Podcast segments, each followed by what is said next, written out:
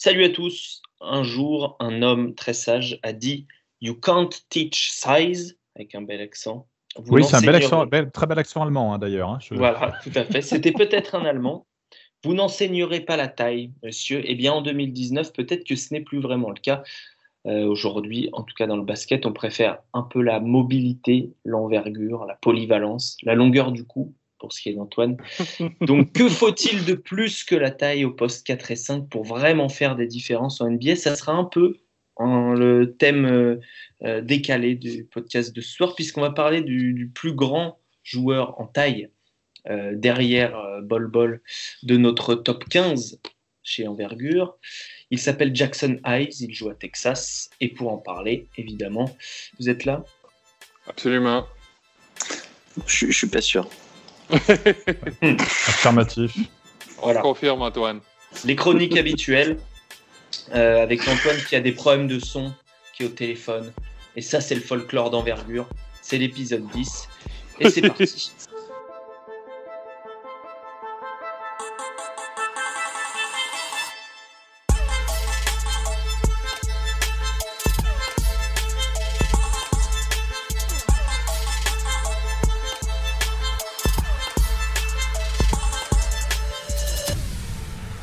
Est encore à l'épisode 10 ou j'ai l'impression que ça fait trois épisodes qu'on est à l'épisode 10 Non, c'est bah. comme la, la cote, tu sais, chez nous, la cote de popularité du président de la République, elle chute, mais elle est toujours à 27%, quoi qu'il arrive.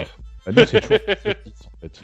Non, c'est parce que a, je te signale qu'on s'est appelé plusieurs fois pour enregistrer un épisode 10 et qu'on l'a jamais enregistré, Benoît. Oui, c'est une autre histoire. et eh oui, voilà.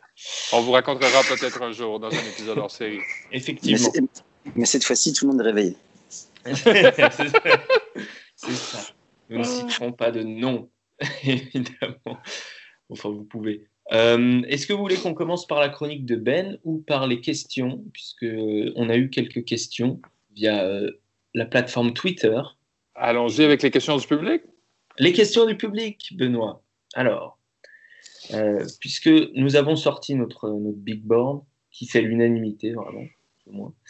Euh, et alors voilà, la première question qui me tombe sous le nez, pas facile, elle concerne les jumeaux Martin qui jouent à Nevada, donc Cody et Caleb.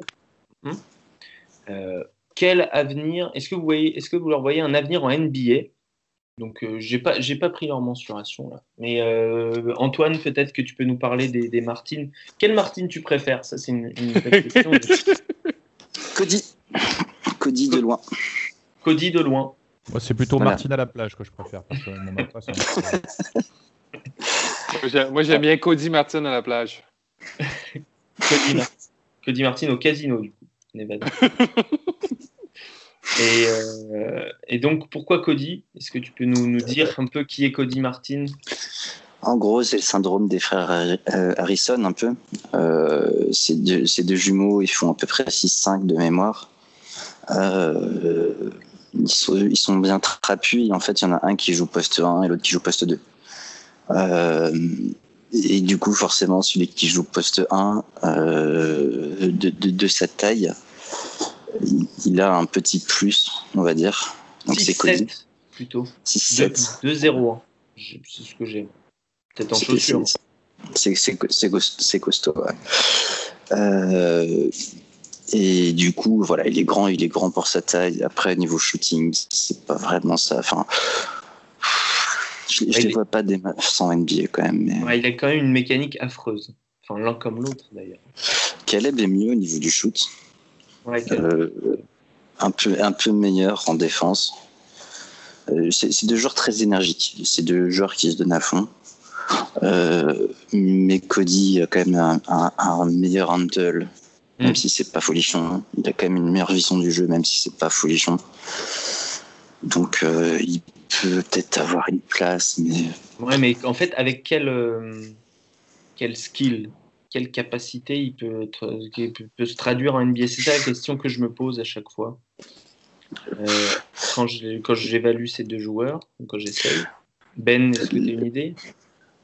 Pardon? Non, t'as pas d'idée Bon appétit, Ben. il est bon ce poulet curry Alors...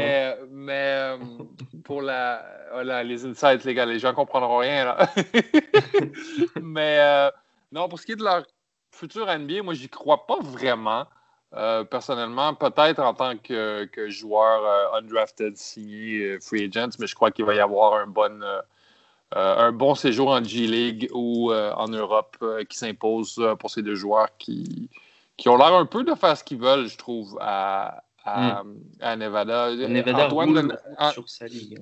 Exactement. Et, comme on disait, Antoine Cody montre un peu plus d'intelligence de jeu, un bon, un bon, un bon QI basket, une bonne une bonne vision du court, mais sinon, euh, je vais peut-être me faire des ennemis, mais les frères, les, les jumeaux Martin, je trouve ça assez mince. Oh, tu vas peut-être pas te faire beaucoup d'ennemis. Hein. il n'y a, pas énormément de fans des jumeaux Martin en, France, mais bon. Euh, Quelques ennemis. Voilà. Ce qu'ils peuvent apporter, c'est juste, c'est juste de l'énergie, euh, parce que mhm. voilà, ils y mettent de l'énergie, de la volonté. Euh, à la limite, en troisième meneur, pourquoi pas, quoi. Mhm. Mais vraiment troisième meneur, quoi. Mhm. Alors, euh, Romain, est-ce que tu as vu jouer Virginia ou pas?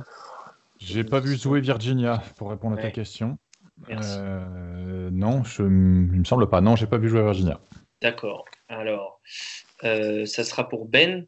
Que manque-t-il à Kyle Guy et Ty Jérôme pour être dans les 30 Sachant que Ty Jérôme, je ne sais pas si toi tu l'avais dans les 30, moi il n'était pas loin. Non, il était, il était je l'avais euh, fin trentaine, début quarantaine peut-être, Ty Jérôme Ouais, qu'est-ce qu'il. c'est pareil, c'est un grand meneur par la taille. Un bon euh, gestionnaire, très bon défenseur. Ouais, euh, physiquement, moi, il me fait un peu, euh, il me fait un peu peur si je suis une équipe de l'NBA. Je veux dire, en, en NCAA, Ty Jerome peut se, se, débrouiller amplement, mais physiquement, en NBA, j'ai de la, j'ai de la misère à, croire, à voir comment il va, il va rentrer, euh, il va rentrer dans la raquette, comment il va se comporter à l'anneau. Ça va être un de ces joueurs qui va se fier sur un flotteur qui n'est pas vraiment existant. Euh, donc, euh, je ne suis, pas, je, suis pas convaincu qu'il a, un, a un, très grand avenir en NBA, mais je le vois, je le vois, euh, je le vois se batailler, batailler dans une équipe pour se rendre pour se rendre là. Ce qui est de, pour ce qui est de Kyle, de Kyle Guy, il est vraiment petit, Kyle Guy. Il est encore plus petit que Ty Ouais, ouais, puis c'est justement, c'est pas vraiment un meneur non plus. Euh, il, y a, une moyenne de, je regarde ici, une moyenne de 2.2 assists. Euh, je veux dire, ça sent le syndrome euh, Jimmer Fredette à plein nez. Il, il, fait un bon, il fait des bons pourcentages cette année. Il est 45% 43% à 3 points. Mais, mais on parle d'un joueur justement qui physiquement va être sorti de son game en, NBA. Imaginez-le imaginez juste contre un Gary Harris, par exemple. Mm il ne survivra, pas, survivra pas la soirée. Je les aime bien, je les trouve très sympathiques, euh, euh, euh, Virginia, mais à part, à part pour DeAndre Hunter qui, a. je ne sais pas si vous l'avez vu d'ailleurs, il a absolument bouffé Nikhil Walker Alexander dernièrement. Et, et à part DeAndre Hunter, il y a pas, je vois pas beaucoup de talent niveau NBA dans cette équipe. Ouais. Antoine, tu l'aimes bien, Ty Jérôme, non? Ouais, j'aime bien. Euh, parce que c'est encore une fois plus lié à la draft qui, est, on va dire, faible euh, sur, le premier tour. Euh, Ty Jerome, c'est pour moi un peu comme euh, Cody Martin, ça va être entre 40 et entre 40 et 60, peut-être entre 30 et 60. Enfin, c'est hyper dur à dire. voir une drafted, voir 20e pick. le range, il est juste mm-hmm. ouf. Euh, juste sur la draft en elle-même, ça dépendra complètement des, des workouts. Quoi. Enfin... Mmh. Mmh. Mais bon il, a, bon, il, a, il a quand même une capacité à se créer un petit peu d'espace. Il n'a pas le premier pas le plus rapide, on s'entend. Mais...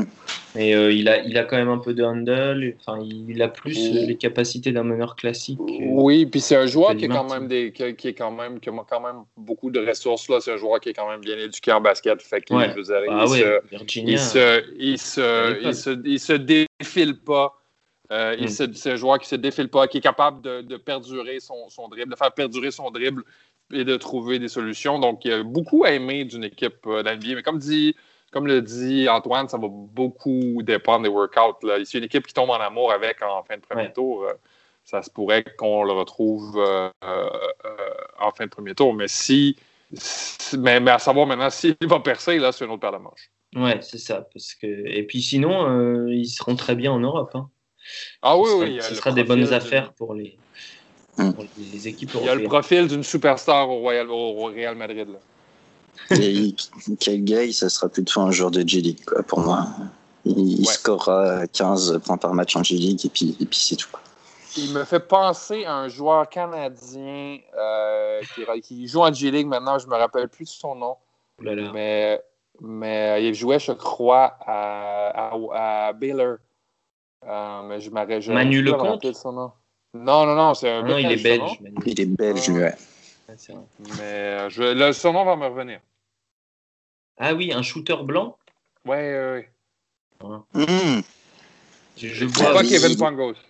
Le, le, petit shooter hyper trapu, là. Je sais plus comment Exactement, exactement. On, on, parle tous de la même personne. Voilà. Alors, euh, je cherche d'autres questions. Il y avait une question. Si vous étiez les Wolves, euh, Minnesota. Quel genre de joueur vous drafteriez? J'ai du mal.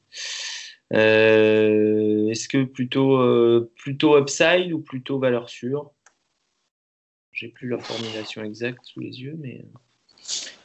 Waouh Ouais, c'est pas facile. Hein. on ne fait pas de cadeaux en même temps.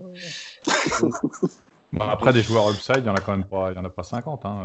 Bah, c'est Langford et et Kevin Porter a été donné en exemple, ce qui n'est pas complètement euh, délirant comme exemple. Euh, et après, moins de potentiel, mais plus de plancher. Il parlait de Keldon Johnson, dont on a déjà parlé, euh, de Jared Culver, dont on a déjà parlé, et de DeAndre Hunter, dont on parlera bientôt. Ah, je l'ai, mon petit shooter, les gars. Brady ah. Heslip. Brady Heslip. Très bien. Oui. Donc, Calgary me fait penser un petit peu, un tantinet à Brady Heslip. Hmm. Meilleur shooter Calgary, quand même. Euh, pour les Wolves, non? Ça vous dit rien? Euh, Ouais, vas-y, vas-y Antoine. Euh, euh, ça dépend du pic. je pense que le, top 3 pics ou top 4, top 5 est quasiment fait. Enfin, voilà. Ils, ils sont 11e pour te donner un à partir, je pense pour moi, à partir, on va dire à peu près du pic 8, c'est quasiment plus personne. Je pense qu'il faut, sur cette draft-là, il, faut faire des paris, quoi. Il faut aller chercher des gens, euh, hmm. genre des Jackson Hayes ou, voilà, ou genre des Romeo Langford, ou des gens qui ont de l'upside et qui n'obtiendra pas, euh, je pense, d'excellents joueurs de toute façon, ou des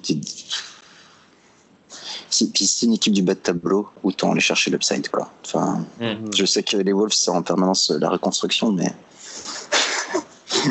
mais.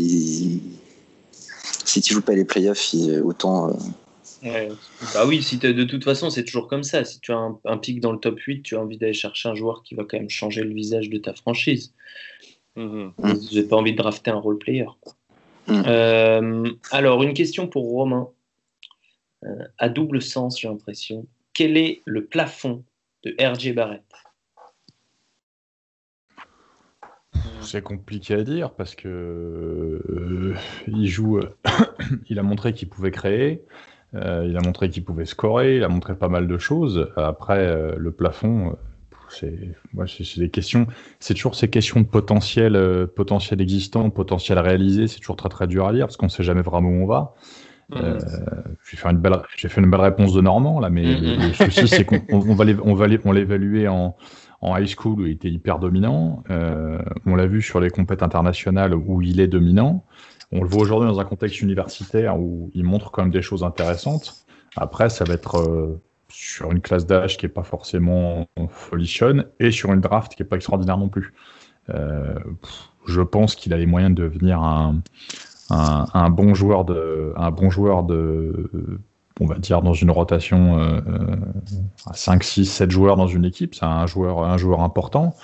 franchise player, j'irai peut-être pas jusque-là, mais il y a, peut-être quelque chose à en faire. Après, après, moi, j'ai le souvenir, le dernier championnat du monde que j'ai vu en vrai, il y avait Jalilo euh, il y avait des joueurs comme ça qui étaient archi dominants un peu plus jeunes, qui ont été dominants au niveau universitaire, et puis ça a fait un peu ce que, ce que j'appelle la pyramide club, quand les gens sont très forts au départ, c'est championnat de France U15, championnat de France U17, euh, derrière, ça devient dur, ça devient dur, et puis quelques années après, on en national une. Donc là, bon, je vais pas dire qu'RJ Barrett, c'est un joueur de N1, je vais pas, je vais pas dire ça du tout, c'est un, un, joueur, c'est un un profil NBA, point. Après, de là à dire, de, de là savoir si le mec c'est plutôt un joueur de roster, plutôt un joueur, un joueur clé sur une rotation à 7-8, euh, voire un joueur majeur, pour l'instant, je le situe sur une rotation, sur un profil de joueur clé, sur une rotation à 7, quelque chose comme ça. Voilà, dans un, dans un set majeur d'une franchise, oui. Euh, plus après, euh, il y, y, a un tel gap qui est entre, entre, entre la fac et, et, et en face. Il est dans une équipe qui est hyper talentueuse. Bon, c'est il a, il a, des arguments à faire valoir. Il y aura des choses à voir au niveau défensif, il y aura, il y aura des choses à voir sur, euh, sur, euh, sur la gestion de la dureté avec ce qu'il y aura en face de lui aussi. Bon, euh, c'est un joueur qui, qui, qui, domine un peu physiquement, qui est quand même assez athlétique. Il y a des choses, il y a des choses, il y a des, il y a des arguments à faire valoir, disons. Après, avoir, avoir la suite concrètement. Bon, voilà une réponse correcte, messieurs. Hein, de la graine. si, Euh, si vous deviez donner trois mecs qui vont être choisis entre 15 et 30 ou au second tour et qui sont des potentiels styles, ce serait qui? Alors ça c'est bien puisque notre big board il s'arrête à 20.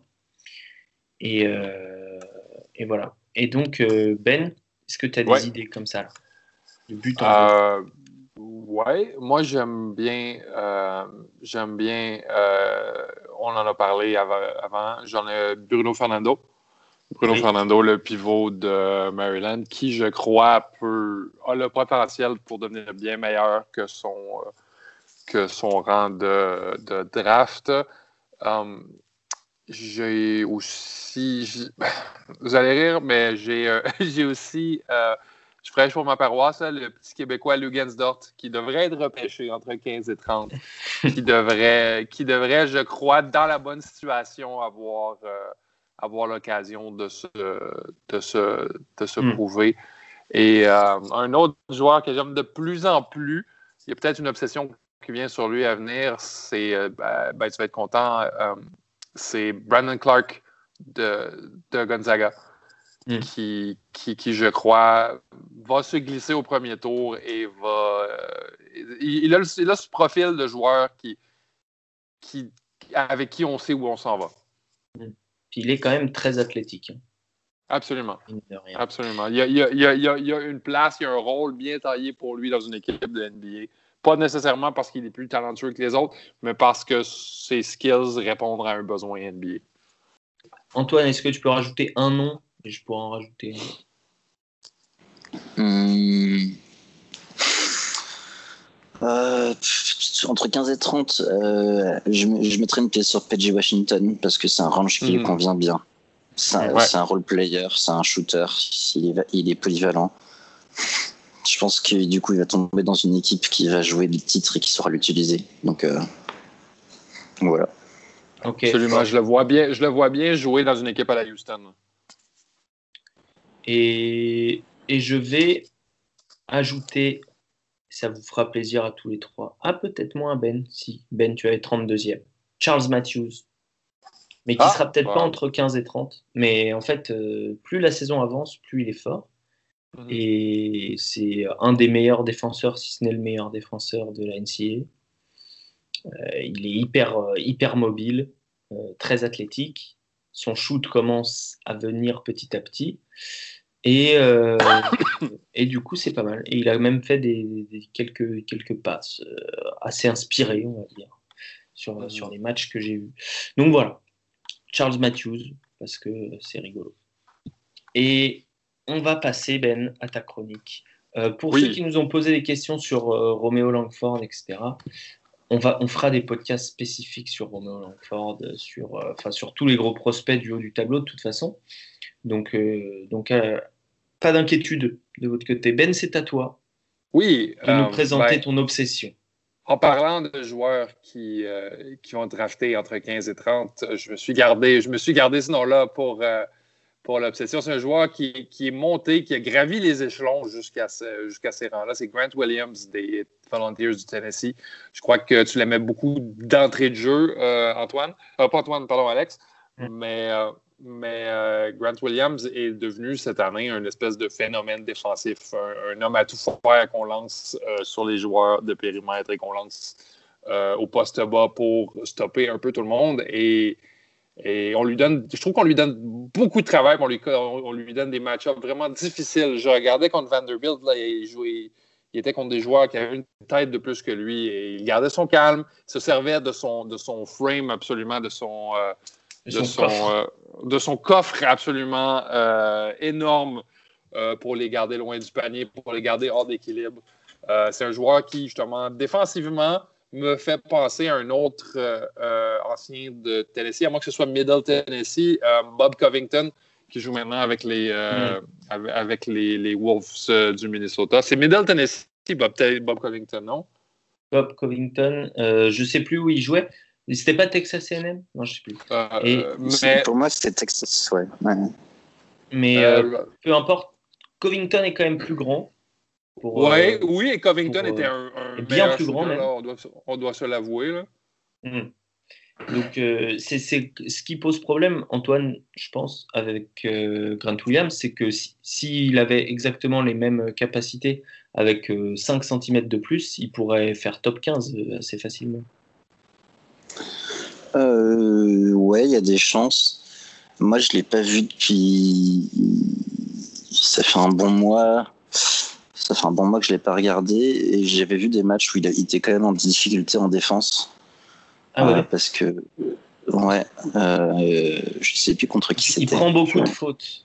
C'est son défaut. Euh, il prend beaucoup de fautes. Ça c'est vrai il prend des fautes et puis son niveau de concentration est, parfois un peu fluctuant et puis il est, un peu il est costaud mais un peu petit pour défendre euh, en bas euh, et, quand il est en haut des fois il est pas toujours attentif sur les switches etc donc j'avais des réserves à ce niveau là euh, hmm. Mais c'est vrai que j'ai vu, en fait, j'ai vu un, match notamment, je me souviens, je crois que c'était en décembre où il était, il était vraiment pas bon il a un match en janvier où il était bien meilleur. Du coup, je sais pas, est-ce qu'il est instable ou est-ce qu'il est en progrès? C'est ça, ça ma question. Mmh. Mmh. Romain, tu as scouté l'animal aussi Ouais, moi j'ai commenté. Oui, c'est un, un beau transpalette aussi, lui. J'ai. Euh, J'ai commenté en fait leur match contre, contre Gonzaga là, sur AMC Sport en début d'année. J'ai suivi un petit peu. Je trouve que c'est un mec qui est comme globalement assez régulier. Il a fait deux matchs à moins de 10 points seulement. Euh, sur les deux qu'il a fait à moins de 10 points sur la saison, bon, il y en a un où il était limité par les fautes contre, contre Mizzou. Donc, euh, bon, s'il a pris 5 fautes, il n'a pas joué les masses. Et l'autre, c'est contre euh, South Carolina et il est à 8 points, 9 rebonds, 7 passes. Donc, on a vu mm. pire en termes de, en termes de trous. C'est un mec qui est très dense. Pour moi, qui ne peut pas jouer 5 peut-être en Europe et encore, c'est vraiment un 4, un 4 un peu à l'ancienne. Ça tire très peu à 3 points. Euh, il est plus dans le jeu posté dans ces choses-là. Il joue beaucoup autour de l'elbow aussi, là, en tête de raquette. Il y a, des choses comme ça. C'est un, mec qui peut survivre, comme le disait Ben, euh, là, quand on en parlait tout à l'heure avant d'enregistrer, là, sur, sur son, ses qualités de rebondeur. Après, je trouve qu'il a, hum, il a une petite qualité de passe qui est pas inintéressante sur les, mm. sur les, sur les situations de high euh, tout ce qui est gestion des contacts, gestion des petits espaces, il sait faire. Euh, après, bon, je trouve pour moi, c'est un peu, c'est un peu ma marotte dans tout ce qui est jeu près du cercle. Il a beaucoup de mal à désaxer son ballon euh, de, du, corps. Il a une main droite euh, convenable, une main gauche qui va être plutôt questionnable. Et, et après, voilà, pour, pour moi, physiquement, c'est NBA ready parce que parce qu'il y a la taille, il y a du coffre, il y a ce qu'on veut.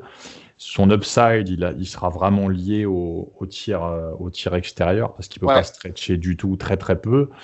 J'ai peur que ce soit petit. Pour moi, c'est un mec qui peut faire une carrière monstrueuse en Europe. Euh, euh, très sincèrement, enfin, c'est un profil différent, mais j'en parlais tout à l'heure. Moi, sur, la, sur le coffre, sur la caisse, il me rappelle un peu Mike Baptiste, là, qui a fait les beaux jours du Panathinaikos à une époque. C'est un, un, un, monstre physique comme ça, avec un QI basket qui est, qui est assez intéressant malgré tout. Mm. J'ai peur qu'il soit petit. Pour moi, c'est vraiment son tir, qui son tir extérieur, le développement du tir mm. extérieur, qui pourra faire la différence à un moment ou à un autre. Mais c'est un, un peu, vous prenez un mixeur, vous mélangez un peu de Charles Barkley. Euh, un peu différents mecs comme ça, et puis vous avez un joueur dense au rebond, qui a des sauts de concentration, mais qui est, qui est pas loin d'être un produit fini malgré tout. Donc il y a quand même un. Il n'y a pas un gros risque à prendre un mec comme ça dans le sens où on sait ce qu'on a. Après, euh, ce sera jamais All-Star. Hein. Ce sera, ce sera ça peut être, ça peut, ça peut se transformer en, en non-être joueur de rotation pour une équipe NBA. Rotation plutôt solide. Un mec, un mec à 7-8 points en sortie de banc euh, qui, va, qui va être capable de, de, vivoter dans la ligue, comme de nombreux mecs l'ont fait. Non pas parce qu'il n'a pas de talent, mais plus parce qu'il est limité par la taille, je pense. Hmm. Parce que défensivement, c'est costaud. Euh, il, fait, il a exactement la même mensuration que Semi Ojeleye pour, pour, ouais, ceux qui, euh, pour ceux qui voient le, le, le, gabarit un petit peu de, de l'ancien de du joueur de Boston et je sais plus j'ai plus sa fac en tête SMU un, un SMU, nom c'est un nom qui, ouais, un, un, nom qui fleure bon le, le Nigérian sans coup et eh ben on n'est pas loin on n'est pas loin ah, juste, juste pour clore, euh, juste pour clore, Bob Covington, c'était Tennessee State. Ah, Donc, j'étais pas loin avec Tennessee, Middle Tennessee. Euh. On n'aurait pas trouvé. Hein. Une sombre fac. Tennessee State. Euh, très bien. Et donc, Grant Williams, eh ben oui, écoutez, je, je, souscris à tout ce que vous avez dit. Et il y a quand même des espoirs sur son shoot parce qu'il shoot ouais, assez bien au lancer franc. Il a fait un match où il fait 23 sur 23, enfin un truc. Euh... 83% au total cette année. Non, non, c'est là-dessus, là-dessus, il est, pour moi, il est fiable. C'est juste qu'en fait, son jeu et, ou la façon dont joue Tennessee, je sais pas trop. Ouais, bah, il est dur à projeter. Il est dur voilà. à projeter parce que ouais. parce qu'il va jouer dans un rôle complètement différent de celui qu'on lui demande de jouer à, à Tennessee. C'est une certitude parce que, comme tu disais, Romain, il est trop petit. Euh, et euh, peut-être pas assez euh, athlétique sur les désaxages de ballon, etc. Pour, ouais, pour finir ça. Là, là, là, il joue vraiment beaucoup en bas, ou il joue sur ah l'elbow, sur, des sur des situations de, de main à main, de choses comme ça. Donc c'est dur de le voir. Après, il tire peu à 3 points. Il a pris 32 tirs en 26 matchs. Il a 34%, ce qui n'est pas, ce qui est pas honteux pour un 4 qui tire mmh. peu. Après, avec un mètre de plus, la transition, la vitesse, faut voir ce que ça peut donner. Mais je ne le condamne pas, au contraire. C'est plutôt un mec que j'aime bien. Après, ce sera, on ne tient pas un All-Star. Hein. Non, non, non, non, ça c'est clair. Très, pro, très, probablement pas. Sûr de rien. Mais, euh, mais en tout cas, il, euh, il perd assez peu le ballon et il fait de plus en plus de passes. Donc, euh, ce qui est un bon signe. Et, et oui, effectivement, il a démontré cette année, en tout cas, c'est vraiment la facette de son jeu qui a changé, qui, qui pouvait aussi faire jouer les autres. L'année dernière, il est quand même élu joueur de l'année dans la conférence SEC, qui est une des meilleures du pays. Donc, donc il est aussi régulier. Hein. Voilà pour Grant Williams. Merci Benoît. On, passe, passons au débat. Au débat. Passons au thème principal. Euh, Jackson Hayes, donc qui est plus grand que Grant Williams, beaucoup plus grand, euh, puisqu'il culmine à 2, 10, j'ai plus de 10, de 10, de 11. Euh, un, et il va et il s'inscrit un petit peu dans cette ce qui est en train de devenir une tradition, c'est-à-dire un, un, mec grand et, et, fin qui sort de Texas et qui est pivot, voilà, et qui n'a pas beaucoup de temps de jeu mais qui a du potentiel et qui du coup va être drafté au premier tour. C'était le cas pour Mobamba, bon, qui avait quand même un, un plus gros potentiel que ça. C'était le cas pour Jarrett Allen aussi avant, qui ouais. fait quand même les beaux jours des Nets. Donc Jackson Hayes euh, un peu le même profil que Jarrett Allen, je trouve. Ouais. Ça se ressemble un peu. Euh, qui veut commencer? Allez-y. Je, on, on, va peut-être commencer d'abord par, euh, par les capacités défensives. C'est surtout ce qui est intéressant pour le moment chez lui. Est-ce que, je, est-ce que vous voulez que je vous fasse un topo global? Ah, on a un topo global? Tu as, préparé un PowerPoint oh bah je, Moi, je, euh, ouais, j'ai un PowerPoint, j'ai 12 slides. Et puis j'ai fait deux trois réunions, euh, deux trois, deux trois réunions, un ou deux conf calls. Et puis non, mais je peux vous faire un petit, un petit, un petit profil ah bah, global. Avec plaisir. Avec plaisir. Donc en, attaque, comme on le disait, on est quand même plus proche du 5. Il faut, savoir que, Texas, comme, beaucoup d'écoles, en fait, a tendance à vraiment profiler les mecs sur des, caractéristiques. Et effectivement, la comparaison avec Jarrett Allen que tu sortais tout à l'heure, elle est, assez juste dans le sens où c'est très long. Euh, il y a vraiment un profil physique, une envergure intéressante, une vraie explosivité, un tas de contre qui sont, assez intéressants, donc ça, ça se ressemble assez. Donc c'est un joueur qui ne stretche pas du tout, qui est sur une vraie efficacité statistique, c'est-à-dire que c'est euh, 10 points, 5 rebonds en 22 minutes, c'est pas loin de 75% au tir, ce qui est, monstrueux. Euh, une machine à contrer, puisque sur, ce temps de jeu assez réduit, finalement, il y a 2,3 contre par match. Donc sur une projection à, 28-30 minutes, on serait, à 3,5, pas loin. Donc ce qui est, ce qui est quand même plutôt, euh, plutôt proche de David Robinson et de la Juwon qu'autre chose.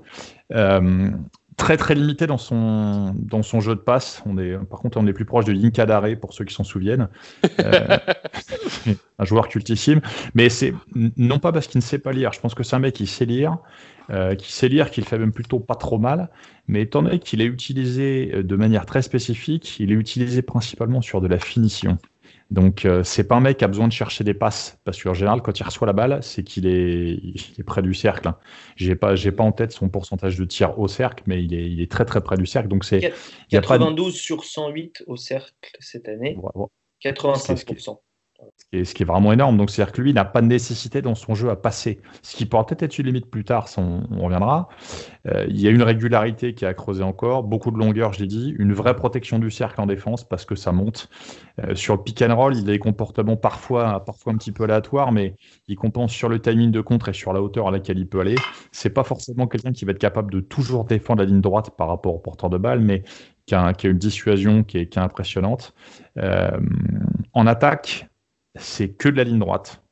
C'est-à-dire qu'il n'est pas capable de faire autre chose. Euh, quand il pose la balle au sol notamment, il peut attaquer sur un dribble, mais sa protection de balle est très moyenne sur le drive. Le ballon est beaucoup en bas et euh, il ne peut pas se désaxer au niveau de ses appuis. Il n'y a, a, pas un footwork vraiment très développé là-dessus. Pas de tir extérieur. Euh, il peut bouger sur pick and roll, mais c'est pas non plus. Voilà, c'est, ça reste des choses très très rudimentaires. Et euh, comme son jeu posté d'ailleurs, il enfonce pas du tout sur le jeu posté, il est sur un hook main droite quand il pivote sur l'épaule gauche, mais il tient pas forcément nécessairement le contact. Et le dernier point que j'ai noté par rapport à lui, c'est que son lancer franc, son armée est très très bas. Euh, c'est pas la limite d'être au menton et ça tire quasiment à deux mains. Donc y a... on, est sur l'archétype du joueur qui a toujours dû dominer physiquement, euh, qui n'a jamais besoin de développer des outils euh, techniques ou, ou, un tir. Et je pense que son upside est là. C'est-à-dire qu'aujourd'hui, à l'âge qu'il a, avec quelqu'un qui le fait travailler, s'il développe un petit tir extérieur, ça peut devenir très intéressant. Après, est-ce qu'il en aura besoin? Je ne sais pas. C'est monté fin, donc, euh, donc avoir en NBA. Mais c'est quand même un, vrai, vrai, vrai gros profil. Hmm. Il est peut-être pas maladroit parce que même en shootant à deux mains, il shoot à 73%. Donc ça se trouve, s'il shoot correctement, ça peut ah, c'est coordonné. Hein. C'est une question de, de hauteur d'armée, donc de, courbe de, de, courbe de trajectoire inévitablement, et puis de positionnement de main mais c'est pas des choses, euh, c'est pas des choses impossibles à corriger. Ouais, c'est ça. Euh, Antoine, c'est un, joueur euh, qui a surtout aussi une fluidité. Ça se transpire de ce que Romain disait, mais ce qui est le plus impressionnant, c'est la, fluidité par rapport à la taille. On en parle souvent, mais la capacité à se déplacer, se mouvoir facilement de gauche à droite, de haut en bas, etc c'est si les gens aiment Jackson Hayes, euh, s'il est aussi haut dans les drafts, parce qu'il il peut monter quasiment en top 10 chez, chez certains analystes, euh, ce n'est que pour ça, euh, strictement. Il faut savoir que c'est un, un, mec qui s'est mis au basket assez tard, qui se développe en fait quasiment que maintenant. Il jouait quasiment pas au lycée. Et du, et, du, coup, on a le prototype du du, mec qui, connaît pas forcément le basket, mais qui est pas, euh, comme disait Romain, il se limite à ce qu'il sait faire. Donc, quelque part, c'est propre, euh, même s'il sait pas faire grand, grand chose. Mais voilà, il fait, il fait 2m10. Il a une mobilité incroyable. Euh, il, est hyper vertical. ça peut être une machine à hoops ou une machine à, à rebond offensif ou à seconde chance, même si rebond défensif. Je, c'est le gros point faible. Il manque de gros point faible pour moi. Il manque, ouais, il manque de rebond offensif, c'est très bien. Rebond défensif, il manque de, de physicalité pour pour box out, etc. Ça, ça se voit hein, musculairement, il est pas, il est pas prêt. il, y a beaucoup de travail, il y a beaucoup de travail à, faire là-dessus. Et, et, je rajouterais, enfin, comme disait Romain, c'est aussi sur le, le jeu qu'on lui demande, c'est très particulier. Le jeu de Texas, c'est euh, pas un jeu classique. En gros, euh, ils, ont leurs deux arrières, c'est deux, combos, hein, Coleman et, et Roach. Ils jouent tous les deux à 45 à 45 degrés et en fait les postes 3-4 ils sont euh, ils sont à zéro et, euh, et le pivot bah, soit il pose des pics et puis c'est tout soit il attend le ballon en bas quoi donc c'est très très stéréotypé. si, si dans votre braquette de la March Madness, vous les voyez qui tombent Texas contre une équipe qui joue de la zone, vous les mettez perdants, je vous préviens.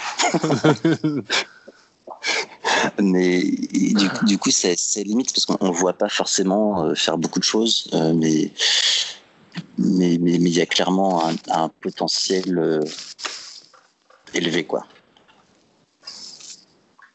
Exactement, potentiel élevé, Ben. oui.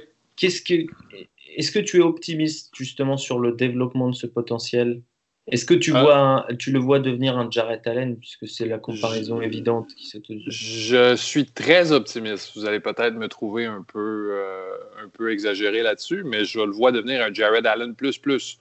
Euh, il est plus explosif que Jared Allen. Euh, il, a moins bonne, il a une moins bonne, ce qu'on appelle la awareness, là, il a une moins bonne connaissance du jeu que, que Jared Allen, mais il est, il est d'une physicalité et d'une explosivité absolument euh, effarante comparée à ses prédécesseurs. Même, même, même Mobamba ne jouait pas avec ce niveau d'énergie-là. Euh, le, Antoine parlait des rebonds offensifs de Jackson Hayes. Il, il est excellent au rebond offensif parce qu'il a un deuxième saut et un troisième saut extrêmement rapide pour un gars de, son, de, sa taille, ce qui fait de lui euh, une menace près du cercle et un joueur ultra efficace euh, près du cercle en rebond offensif.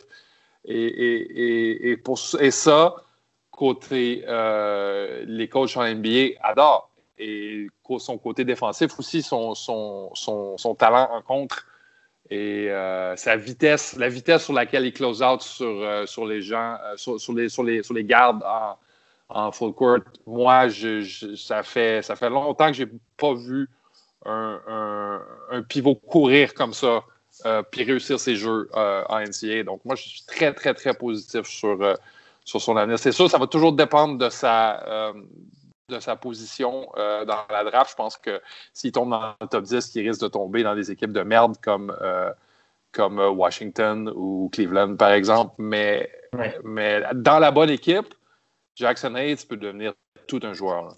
Hmm. Euh, ouais, quelqu'un allait dire quelque chose. Ouais, moi je, rebondis simplement sur ce que disait Antoine. ce, que, dont tu parles, en fait, c'est ce qu'on appelle du four out. C'est ce que beaucoup d'équipes maintenant font, euh, font mm où tu n'as plus vraiment de distinction sur le 3, sur le 4. Tu joues avec deux arrières. Euh, et en fait, le, le, but, il est simple. C'est tu as une construction offensive qui va être beaucoup plus limitée en termes de, en termes de contenu. Mais en revanche, tu vas avoir ce qui correspond au jeu de Texas. J'ai déjà eu des joueurs de Texas, euh, pas toujours été très heureux comme collaboration, mais euh, des gens qui sont attirés par la ligne droite, des gens qui ont besoin de beaucoup d'espace pour des arrières notamment, qui étaient beaucoup dans la percussion, dans le drive, pas toujours à bon escient, mais le, ce jeu permet ça. Et c'est également ce jeu, en termes d'espace, qui va permettre à un mec comme, comme Ace de s'exprimer, puisque euh, bah, tu étires complètement la défense, tu étires les aides, et le fait d'avoir des gens et dans les corners et sur les spots arrière fait que mmh. tu as trop de distance à couvrir. Euh, c'est inévitablement moins, moins impressionnant en termes de rendement en NCA parce que le terrain est plus petit. Mais sur une ligue comme l'NBA avec les espaces, c'est très très compliqué à défendre. Mmh. Mmh. tout à fait. Tout à fait. C'est pour ça, euh, petit aparté, que je suis plutôt euh, optimiste aussi pour euh, l'avenir de Kerwin Roach, l'un des deux arrières, qui, qui, est très très explosif aussi. mais donc, on va parler du. J'aimerais que vous parliez du rebond, en fait, de sa capacité à rebonder, puisque vous avez parlé du rebond offensif, qui peut être considéré comme une de ses qualités. Rebond défensif, euh, son euh, pourcentage de rebond défensif par rapport à l'équipe, je vous épargne le calcul, c'est 16,4. Ça, ça, veut, ça veut rien dire dit comme ça, mais euh, il n'y a que 49 personnes qui font 6, 10 ou plus dans toute la NCA qui ont pire que ça, que 16,4. Donc, c'est-à-dire qu'il est vraiment dans le, dans le tiers euh, bas de, au niveau du, rebond défensif en NCA. Et c'est assez inquiétant parce que quand on regarde les stats qui se traduisent, etc., pour les grands, le, quand même, la capacité à, choper du rebond défensif, elle est très importante euh, pour l'avenir NBA du, du joueur. C'est pas un joueur qui est au sol?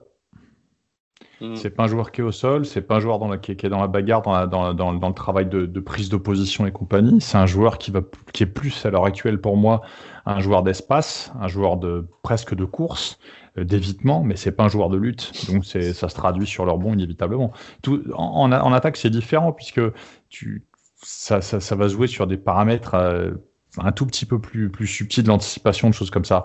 En défense, c'est de la lutte. Le rebond, c'est de la lutte et il faut maçonner. Et c'est pas quelque chose, je pense que c'est pas quelque chose qui, qu'il fait naturellement à l'heure actuelle. Alors, est-ce qu'il aime le faire ou pas? J'en sais rien. Je l'ai pas, je l'ai pas vu jouer suffisamment pour, pour en juger, mais c'est, mm. euh, ça correspond pour moi à ce que je vois de lui dans son jeu posté, à savoir, euh, c'est pas quelqu'un qui enfonce, c'est pas quelqu'un qui pousse, c'est pas quelqu'un qui qui va tasser les gens, etc., etc. Et le fait de ne pas être comme ça au départ dans la, dans la recherche de réduction de distance pour un grand, c'est une limite. Alors c'est très bien quand tu as un profil as un profil comme le sien côté vertical, mais euh, il faut il faut savoir faire les deux. Jared Allen était un petit peu comme ça. Aujourd'hui, on se rend compte que de plus en plus, euh, quand il faut maçonner, il maçonne aussi. Ouais, ouais, ouais, va au charbon. Euh, on peut élargir la question justement ce que je disais en introduction du, du podcast.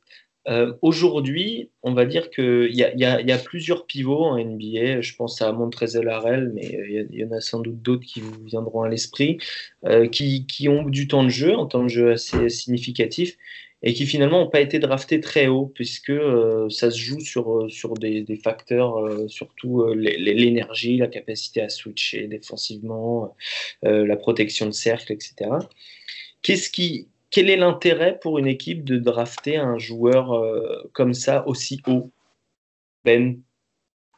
Ben, ça dépend. Je veux dire, euh, c'est une, une, demande qui est vraiment très forte en NBA pour le style joueur que j'appelle le style Clint Capella. C'est-à-dire qui met des pics, qui court au panier, qui, hmm. finit par-dessus le panier, qui, fait, qui met des contres en défensive.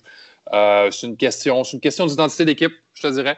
C'est une question de savoir, euh, savoir qu'est-ce que tu veux faire. C'est sûr qu'une équipe à la Minnesota qui a déjà un Carl Anthony Towns ou peu importe l'équipe avec laquelle on a euh, Anthony Davis va se ramasser, c'est sûr qu'une équipe comme ça, euh, ça sert pas sert pas énormément d'aller chercher un joueur comme Jackson Hayes, mais une équipe plus petite qui veut avoir des, qui veut avoir des, des, solutions, des alternatives dans la raquette des différents line-up à essayer. Ça, par exemple, euh, là, il y aurait de l'intérêt. Je regarde une équipe euh, que ça fait deux, des années et des années, je dis, qui ont besoin d'un intérieur qui est capable de défendre. Atlanta, par exemple. Mmh. Euh, ça, c'est une équipe qui, pour qui Jackson Hayes pourrait être intéressant présentement. Ils sont cinquième. C'est peut-être un peu, c'est peut-être un peu haut, mais s'ils veulent trade down pour aller chercher Jackson Hayes comme ils ont fait l'année dernière pour Trey Young, ça c'est un bon candidat. J'aimerais aussi beaucoup le voir à Memphis aux côtés de Jaron Jackson on met Jaron Jackson en 4, on met Jackson Hayes en 5. Et je crois qu'on a une paire qui va rendre la vie euh, absolument misérable pour les autres. Euh, Sachant qu'il y a Valanciunas avec. Hein. Ouais. ouais, mais Valanciunas. Euh, ouais, mais Valanciunas, je pense qu'il va, il va, jouer, il va se ramasser avec un rôle de, de substitut plus, bien, plus, plus tôt que tard. Plus tôt que tard. Antoine, qu'est-ce que qu'est-ce qu'on recherche aujourd'hui dans un grand de, de, de, mettre 11 comme Jackson Hayes, parce que des, des, gens, comme disait Ben, des Clean Capella qui savent euh, à peu près défendre, à peu près rebonder et qui savent finir les alley finalement, on peut en trouver, on peut en trouver en J-League, enfin, il y en a plein, quoi. Même un mec comme Whiteside, bon, il est pas, il est pas malin, mais finalement, il s'est, il s'est creusé une carrière parce que, bah, parce que voilà, il avait un profil, euh, et il y en a plusieurs des profils comme ça, il a un profil assez simpliste, quoi. Euh, ouais, ouais.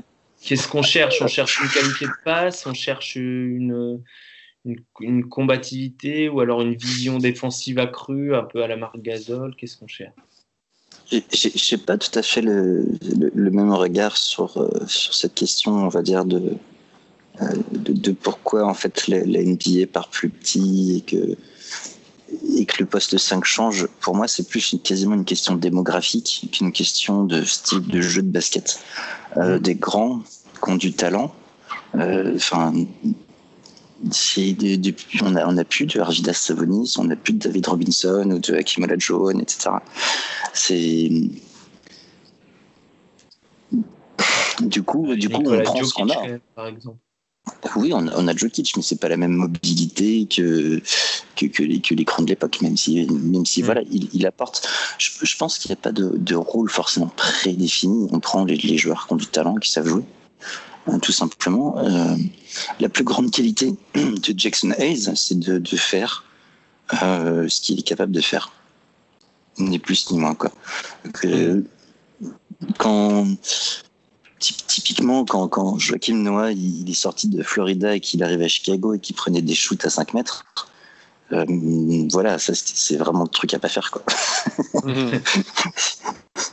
c'est euh, il faut, il faut qu'il se concentre pour l'instant sur ce qu'il sait faire, qu'il se muscle en termes de, de, de, bas du corps pour euh, voilà mieux tenir sa position. Euh, et, mieux défendre leur bon parce que ça, un grand qui défend pas leur bon, ça, ça, va en énerver plus d'un.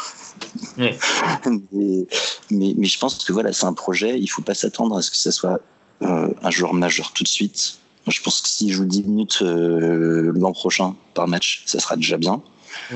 Mais, mais c'est un joueur. Il faut viser 4 ans avec lui, pour moi. C'est ça, mhm. ce qui est compliqué à faire, parce que ça veut dire que c'est déjà la fin du premier contrat. Est-ce qu'on est sûr qu'il est vraiment en train de progresser, etc. Enfin, c'est pas évident à faire comme calcul pour une équipe. oui, mais bon, pendant 4 ans, il coûtera pas cher, donc. Euh, non, mais bien sûr, bien sûr. Après, mhm. c'est quand même si tu le choisis dans le top 10, t'espères en faire quelque chose un jour, quoi, quand même. Euh, même dans le top 14, euh, mettons. Euh, je, viens, de, je viens de remarquer qu'Atlanta a le choix numéro 10 de Dallas, donc ben j'aime encore, mieux, j'aime encore mieux le chois de Jackson Hayes au numéro 10 pour les Hawks. Cam Reddish et Jackson Hayes aux Hawks. Absolument. et, et, je dis, pour compléter ce que tu disais, Antoine, je pense que sa plus grande qualité, néanmoins, c'est surtout d'être très jeune et d'être encore en train de progresser. si on parle en termes vraiment de, de prospection. Est-ce que quelqu'un a quelque chose à ajouter? Bah, Je dirais juste qu'une de ses grosses qualités aussi, c'est son moteur. Pour un gars de, son, de, hmm. sa taille, ah, il y a un moteur. Il joue pas oui, beaucoup minutes. Hein. Ouais, mais quand même, je, veux dire. Euh, on, le met, on le met à, 23 minutes, là, probablement, mais, là, peut-être 27, 28 minutes à NBA à jouer comme ça, sachant qu'il va, va, va perdre des minutes pour des alignements plus petits. Mais moi, je le prends demain matin. Là. Hmm. D'accord. Bon, Ben euh, est un eyes optimiste. Bien. Ouais, pour Jackson Hayes, oui. Il en faut. Pas sur, pas, pas sur beaucoup de, de, prospects cette année, mais Jackson Hayes, il a beaucoup le profil. OK. OK, Jackson Hayes, euh, qui porte le numéro 10 à Texas, si jamais vous regardez un match. Euh, messieurs, je crois que c'est l'heure du décryptage de Romain. c'est l'heure de la chronique des rookies. Je ne sais plus comment elle s'appelle. La Rookie Watch. Oui, oui, on peut l'appeler comme ça. Oui, oui, oui. comme ça. on vous l'avait bien dit. Oui, on vous l'avait bien dit. On va faire un peu de, un peu d'ego trip euh, justement là aujourd'hui, puisque on, avait bien dit deux choses euh, l'an dernier euh, quand on, quand on s'est approché de la draft. On avait bien dit que Michael Porter, c'était ce qu'on, si je me souviens bien, on avait fait un, un numéro spécial sur lui d'ailleurs. Hmm. on avait bien dit que Michael Porter, c'était au moins pour cette saison mort et enterré et que c'était même plus qu'un gros, euh, plus qu'un gros pari.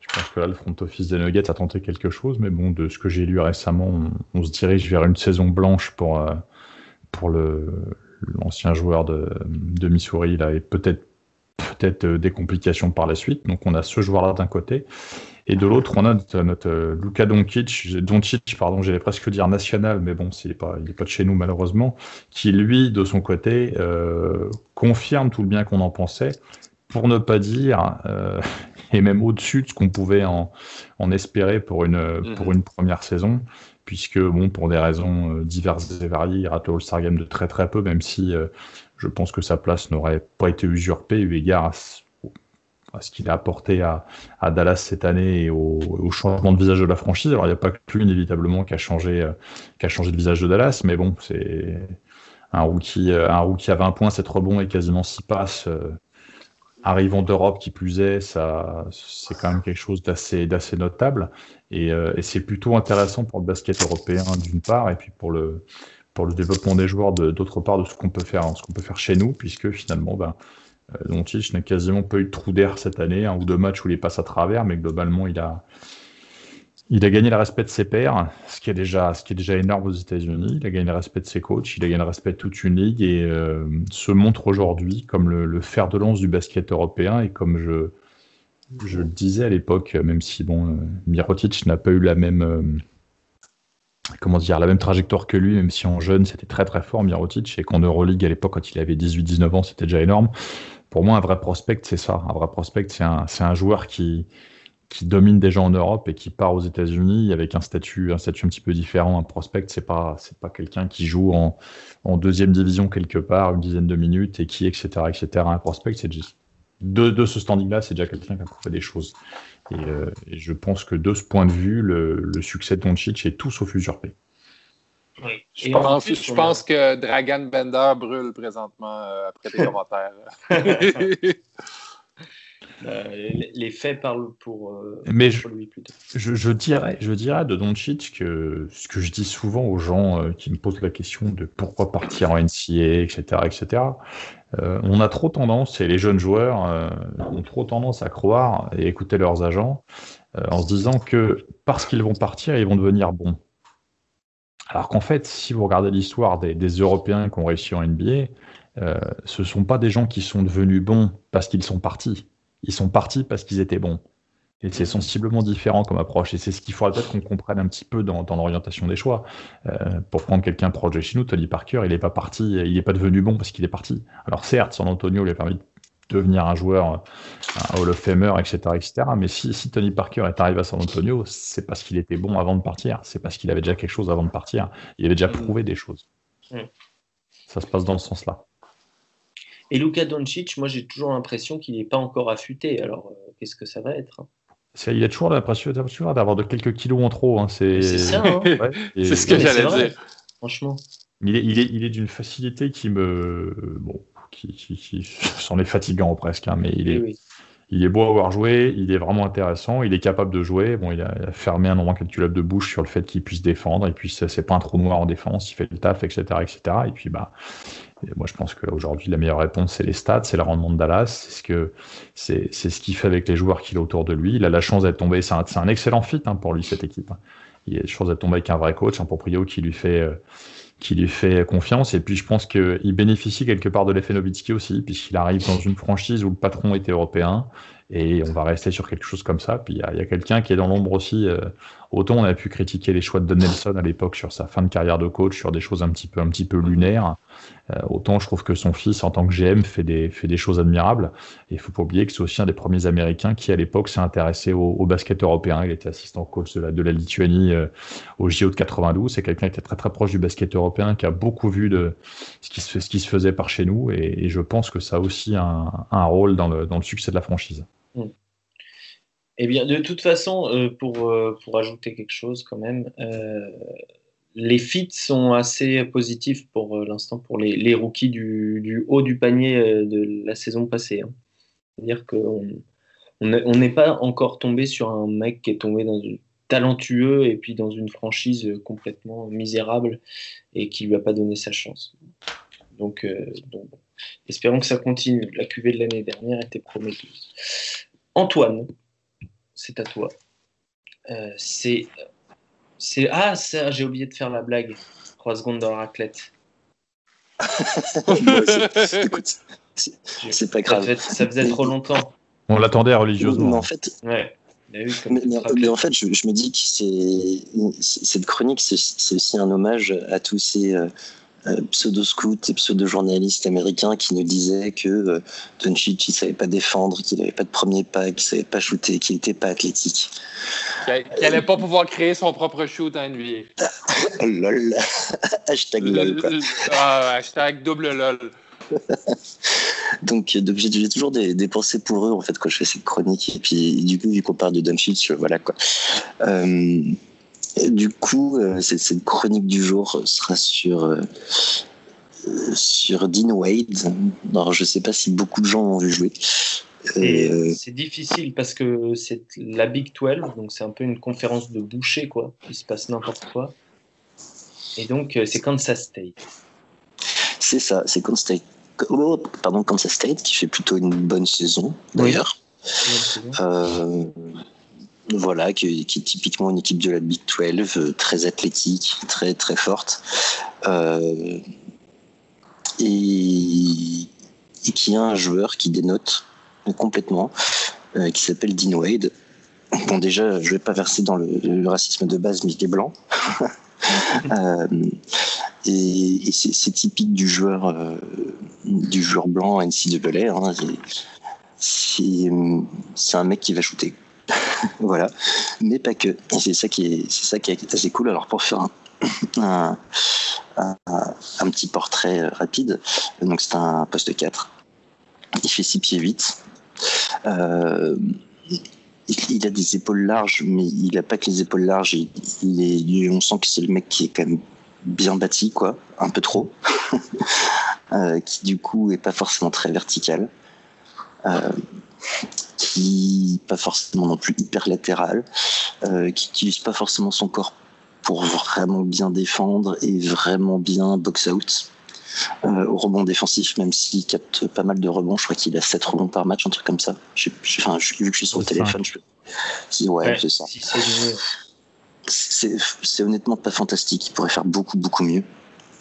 Mais offensivement, je me suis régalé à le voir jouer. J'ai vu jouer l'autre jour, je me suis régalé. Euh, c'est un mec qui veut faire déjà le dirty work, il va poser des pics, beaucoup. Il pose beaucoup, beaucoup de pics. Il est très très bon en jeu sans ballon. Donc il, va faire son pic, il va curl, il, va toujours trouver la bonne position. Dès qu'on lui donne le ballon, il le lève, il regarde autour, il fait toujours la bonne passe au mec qui est démarqué. Il, apporte un nombre de solutions incroyables euh, dans le jeu de Kansas State. Quoi.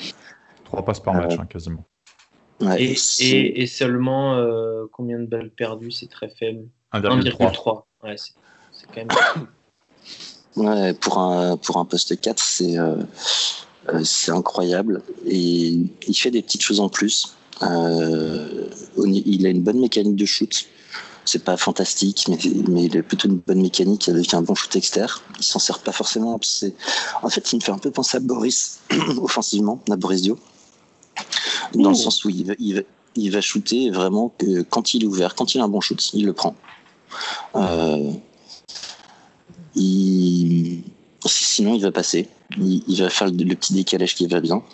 Et, il a quelques petits autres. Alors, j'aime pas trop la façon dont il, porte la, gonfle, mais un peu façon Magic Johnson, son handle dos panier il, peut euh, aller au contact, s'approcher et puis mettre des petits step back euh, à 3-4 mètres.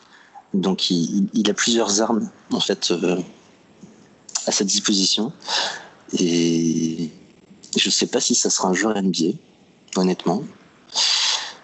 Mais j'aimerais beaucoup le voir jouer plus quoi. Ouais. et, et, je pense qu'en s'il finit pour NBA, je pense que les équipes européennes doivent s'y intéresser. C'est ça, parce qu'il est senior, donc euh, il sera disponible de toute façon à la fin de l'année. Lui, ça, lui, dans le pire des cas, il peut avoir une très très belle carrière européenne. Hein. C'est un profil très intéressant. Hmm. Et moi, je l'ai même à, 6-10, euh, Antoine. Alors, je sais pas où tu mesures. C'est la base DX, non? Moi, je à 6-10 sur Eurobasket. Moi. Ouais. D'accord. 2m8, 103 kg. belle bête. Hmm, si je dis j'y crois moyennement. Bah, enfin bon, admettons. Mais, mais euh, après, c'est pas. Euh, de toute façon, il a une bonne taille hein, pour sa position. C'est pas, euh, c'est pas un souci entre 6-8, 6-10. ça rend pas le souci. C'est. Mais alors, simplement défensivement, tu en as pas peu parlé, mais moi, j'ai le souvenir d'un joueur qui est, qui est, pas, pas si mauvais par rapport à un manque de mobilité qui pourrait paraître évident. Non, non, non, il est pas, il est pas si mauvais parce qu'il a envie de bien faire. Et hmm. il, sent les choses. Il a juste pas forcément le, talent pour être un défenseur. Euh, ah bah c'est sûr qu'un mec de 2m8 qui fait euh, son pourcentage de bloc, c'est 0,9. Donc c'est quand même assez ridicule. Ah, mais il est. Ah oui, non. C'est, normal, c'est normal dans le sens où c'est un mec qui est essentiellement dans le face-up, au large et compagnie en attaque. Et, et en défense, c'est pareil. Il, est, il, traîne, il traîne rarement. C'est pas, pas du tout un joueur de contact. Sa limite pour moi, pour la NBA, elle est essentielle. En plus de bon, un peu du facteur athlétique, elle est dans le fait que c'est un mec qui est pas dans la charge de contact. C'est un mec qui est beaucoup dans l'évitement, beaucoup dans les courses, dans son jeu de façon dans son jeu offensif, ça se voit. Hein. Il est dans le fadeaway, il est dans le step back, il va être dans le face-up, il va être dans ces situations-là, mais même s'il désaxe très bien sa balle, qu'il est capable d'aller chercher un petit peu de post-up, des choses très simples, très propres, c'est un joueur d'évitement. Donc si c'est un joueur d'évitement, il va pas aller au contact, il va pas aller au contre, il va pas aller sur. C'est c'est une certitude. Mais donc, euh, ben, vas-y, vas-y, termine. Non, non ça, ça rejoint ce, ce qu'on disait aussi un peu tout à l'heure sur les, sur les grands, qu'est-ce qu'on cherche chez les grands. Ouais. Et, et, et j'ai l'impression en fait qu'on met beaucoup de, de, de, de, grands meneurs. On parlait de Cody Martin, mais dans toute enfin, cette, cette saison en, en NCAA, il y, a, il y a beaucoup de joueurs qui sont mis au poste 1 euh, parce que euh, c'est leur seule façon en fait de créer leur shoot et de d'arriver à contribuer en fait. Mm. C'est devenu rare les, les, joueurs capables de jouer sans le ballon. Mais c'est parce que c'est une évolution du jeu. Enfin, les, les, les coachs, les coachs universitaires euh, sont comme les coachs européens. Les coachs européens sont adaptés aussi parce qu'aujourd'hui, de plus en plus, euh, ton équipe, euh, quand tu la construis, tu, tu les, les, chez nous, on va aller chercher des, des mecs qui seront sur l'agressivité sur ces choses-là. Euh, mais si pour compenser ça, t'as pas un passeur sur le poste 4, par rapport au, au, spot de jeu, par rapport aux espaces dans lesquels jouent les mecs, c'est très très compliqué. Si ton 1 est pas créateur et que ton 4 est pas créateur, y a qu'à regarder certaines équipes de JP Elite, tu, tu, tu, comprends tout de suite où sont les problèmes. C'est-à-dire qu'il faut que tu aies la création quelque part.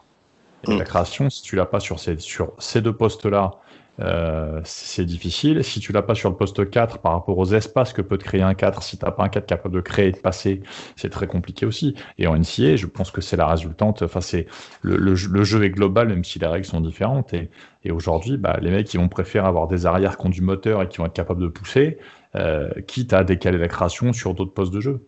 Mmh. Bah, surtout euh, cette équipe de Kansas State qui est un peu euh, comme euh, tu décrivais, euh, je ne sais plus quelle équipe tout à l'heure, Antoine. Euh, mais Texas. Texas, ouais. Ah, c'est une équipe de la Big 12, ouais. Mais euh, mais il y a tout, tout, ce qui est autour de Dean Wade, c'est assez athlétique. C'est aussi pour ça qu'il prend pas tant de rebonds parce que euh, parce qu'en défense, c'est les c'est les gardes qui viennent chercher les euh, les rebonds pour pousser vite en attaque et. et j'ai j'ai eu un joueur de Kansas State sur une équipe. Dans, en termes de dureté ouais. et, de, et de combat, et ça plaisantait pas. Ouais, non, c'est, et moi je les vois aller un aparté encore, un aparté, mais euh, assez loin. Ils sont allés assez loin l'année dernière à March Madness. Euh, si personne se blesse, ils ont une équipe très complète. Et puisqu'on est dans les apartés, j'en fais une de plus. Je les commente la ouais. semaine prochaine contre Kansas avec euh, l'excellentissime Alex Biggerstaff. Ah, le derby euh, du, du Kansas. Le derby, le, le derby des, des, des, des, cultivateurs de maïs. Nos salutations à Alex. oui, qui, qui, nous écoutera, n'en pas douter. Et qui fait le bruit? C'est ah, moi. C'est peut-être moi, je sais ah. pas. Attends, que... ah. ouais, mon micro était pas coupé. Okay. euh, oui, donc euh, le Kansas Kansas State à, à ne pas rater. Euh, ça me fait penser, dans les questions, on nous demandait pourquoi Quentin Grimes était en train de devenir un bust. Bon, on n'a pas trop la réponse, hein. mais, mais en plus, il y a certains matchs où il a été bon. Moi, je pensais qu'il allait s'améliorer au cours de l'année, puis là, il a replongé. C'est compliqué parce qu'on lui demande de faire des choses qu'il ne savait pas faire avant le début de la saison. Parce qu'à Kansas, il n'y a pas non plus de gros meneurs. Enfin, Devon Dodson s'en sort pas trop mal, mais on va, on va pas rejeter la faute encore sur Bill Self et sa gestion des rookies et des arrières, mais. C'est tellement la faute de Bill Self et sa gestion des rookies et des, alliés, des arrières en plus. c'est vrai que c'est souvent le cas. Bah oui, mais Bill Self reste un coach qui a des résultats et, et qui a surtout des très très beaux sacs de sport. Hein.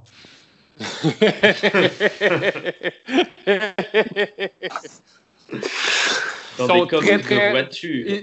Qui sont très très pleins. Ce qu'on qu appelle, qu appelle en anglais des. Un Ben, ça s'appelle des duffel bags, c'est pas un hasard. Ça, hein. oui, ça pose des sacs ici et là. Oh, pas l'accusateur. Monsieur Self. Euh, voilà. Quelque chose à ajouter sur notre ami Dean Wade? Ben, tu n'as pas entendu, tu as vu Kansas State? J'ai vu Kansas State, Kansas State une fois une fois cette saison. Je me rappelle plus trop contre qui, mais je, je me rappelle de Dean Wade parce que je l'avais trouvé euh, très smooth avec un bon, avec un bon jumper. Hmm. Mais, euh, mais euh, à, chaque fois, à chaque fois que je, je, vois un, joueur de sa, de sa taille blanc qui, en, en, collégial, je me rappelle Spencer Haas. Puis je me dis, ah ouais, il va ressembler à Spencer Haas à l'autre niveau. Ah, Spencer Haas était plus grand. Ouais, ben, ouais, mais pas, pas, de beaucoup. Il devait être 6 et 11, Spencer Haas. J'ai la 6-10 ici, Dean Wade. Ouais. Mais euh, anyway, Spencer House, il joue en Italie à ça, quelque chose du genre. Mais, euh, mais euh, ouais, non, j'aime bien, mais comme, comme, comme on semble tous à, être de concert là-dessus, je pense que je ne vois pas vraiment un, futur brillant. Ça me, fait penser un peu à Travis Ware aussi. Je ne sais pas, vous vous rappelez de lui? À UCLA? Ah oui, tout à fait. Mm. puis Travis Ware, euh, Travis Ware a eu une, carrière de deux saisons en NBA quand même. Mais je veux dire, il n'y avait pas grand, grand, euh, grand espace pour, euh, pour s'épanouir pour lui. Non, mais ce serait bien qu'il vienne en Europe, Dean Wade. Bah, oui, absolument. La comparaison, avec, la comparaison avec David Anderson, elle vous parle ou pas? Ah oui. Ah, ouais, c'est pas fou. Il n'y a pas les mêmes duretés en défense, mais ouais. Oh, le plus le David Anderson de la fin. Hein, on est d'accord. Oui, on est d'accord. Je, dirais même le David Anderson de, de l'équipe nationale. Ouais, c'est un profil un peu, un, un peu comme ça. Mais, mais, mais, personnellement, je le vois drafté euh, parce que ah vu, la draft, vu, la, la, draft, je, je, mets une pièce sur un joueur qui au ballon. Ouais, ouais. Ça. Cette année surtout là. Mm. Ouais, mais j'ai une liste longue comme le bras de mecs qui peuvent se faire drafter, quoi. C'est vrai. À un moment donné, euh, Ben, si on t'affûte un peu, on te présente, je pense que tu as tes chances. Ah, cette année, absolument. ouais, je vais aller jouer à Cleveland ou à, ou à Sacramento, pas de problème. Là. Ouais. On va passer le ballon par des Aaron Fox. Là. Ouais. Falloir cavaler. Bon, messieurs, euh, fini bêtise. On vous donnera des nouvelles de Savannah State le prochain coup, mais ils ont gagné un ou deux matchs. oui, alors non, mais voilà, j'allais y venir. On, on, a absolument je savais pas que tu avais les infos. On a absolument tout faux sur Savannah State. Ils sont pas en deuxième division. Oui, mais ce qu'on a dit la dernière fois. Et là, ils sont, ils, sont, ils, sont, ils sont là, ils sont présents, ils sont quatrième de la conférence, ils sont à 7-5. Et sur la conférence, la légendaire MEAC. Et leur prochain match, ici, leur prochain match a lieu euh, contre North Carolina Central. Euh, c'est le 23. donc, ah, si vous êtes dans le côté de, Durham en, en, Caroline du Nord, hein, c'est le, le 23. Alors, quelque chose s'est passé à Savannah State. Je ne sais pas quoi. Ouais, ça a changé. mais Le, le, scoring a chuté depuis, oh depuis, depuis, le scoring a chuté et ils sont sur des bases là qui, qui, me font peur personnellement parce qu'ils sont à moins de 80 points marqués par match et ils sont, ils sont même descendus en dessous des 30, des 30 tirs à 3 points tentés par rencontre. Est-ce qu'ils ont changé de coach? Non, non, il est toujours là. La philosophie. La philosophie. Peut-être qu'ils ont voulu tromper tout le monde pendant toute une saison et que là ils se mettent à jouer dur et ils vont aller à la March Madness. Ah, ce serait complètement fou là et il y aura encore plus, il y aura encore plus de respect. Mais alors. Euh, ça, ça, me surprend un petit peu, ça me surprend un petit peu parce que c'est. Ouais, je, je sais pas, je sais pas. Bon. Il, se passe quelque chose. Il se passe quelque chose et ça m'inquiète parce que bon, ils sont toujours premiers de la premiers de toute la, la NCA hein, au nombre de tirs à 3 tentés par match, hein, 39-3 toujours, ça y a pas de souci, mais c'est ça baisse quoi. C'est ça baisse. Euh, mm. Je pense qu'ils ont. C'est un peu comme James Harden. Il y a, trop d'avance pour que ça baisse tout de suite, mais, mm. il y a quelque chose. Mm. Et sinon, on a trouvé une petite équipe coqueluche qui est quand même euh, peut-être bien la pire équipe de toute la NCA, mais qui est assez sympathique. C'est San Jose State euh, qui qui a gagné un match de, des deux dernières années. Donc, bien nul. Ils sont à 1,28, c'est le bilan. Ils jouent dans une conférence très moyenne, la MWC. Et pourtant. Qui porte bien son nom au final. on, dirait, on dirait une ligue de catch.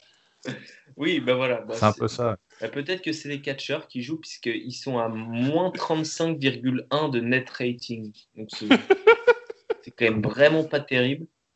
Et, euh, Et prennent sur des le- tartines. hein. Oh ah là oui, là. voilà. Sur les 28 défaites, il n'y en a que 7 en single digit, donc de moins de 10 points. Ça Ouais, sent ils ont pris, ils ont pris un et 105-57 contre Boy State. Euh, non, c'est les catcheurs. Les catcheurs de San José qui n'ont pas fini de vous étonner. Donc, on, va, on vous tiendra au courant si jamais ils gagnent un deuxième match. quand. Contre Boise State, là, 105-57, ça fait mal. Et donc, euh, Non, je- leur coach s'appelle Jean Priolo. Parce qu'on dit Jean. À, à- à noter que c'était la, la fac de, du, de Tariq. Abdelouad. Tariq. Oh, pour vrai? Ouais. Oh, wow.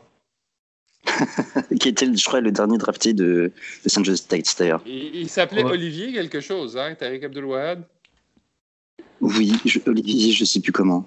Ouais. Olivier Saint-Jean. Euh, il, y a quand même, ouais. il y a quand même, il y a quand même un, un joueur euh, pour la All Orthophonist Team. Dans, dans cette équipe.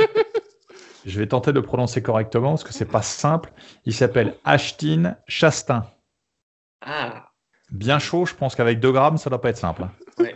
Ashton chaud, Chastain. Chastain. Ah oui, oui, non mais. Bien vu. Eh bien, euh, voilà, San Jose State, quand même une équipe à suivre aussi, même si euh, Savannah est toujours, euh, quelque part. Messieurs, merci. On revient vite. Et je pense que le prochain podcast, on parlera des Français. Voilà, c'est comme ça. On, décide comme ça, va vite. Mais on va parler des Français. Il est temps de parler des Français. Où vont-ils être draftés? Vont-ils être draftés tout court? Voilà, un teasing de qualité pour finir une émission de qualité. À bientôt et des bisous.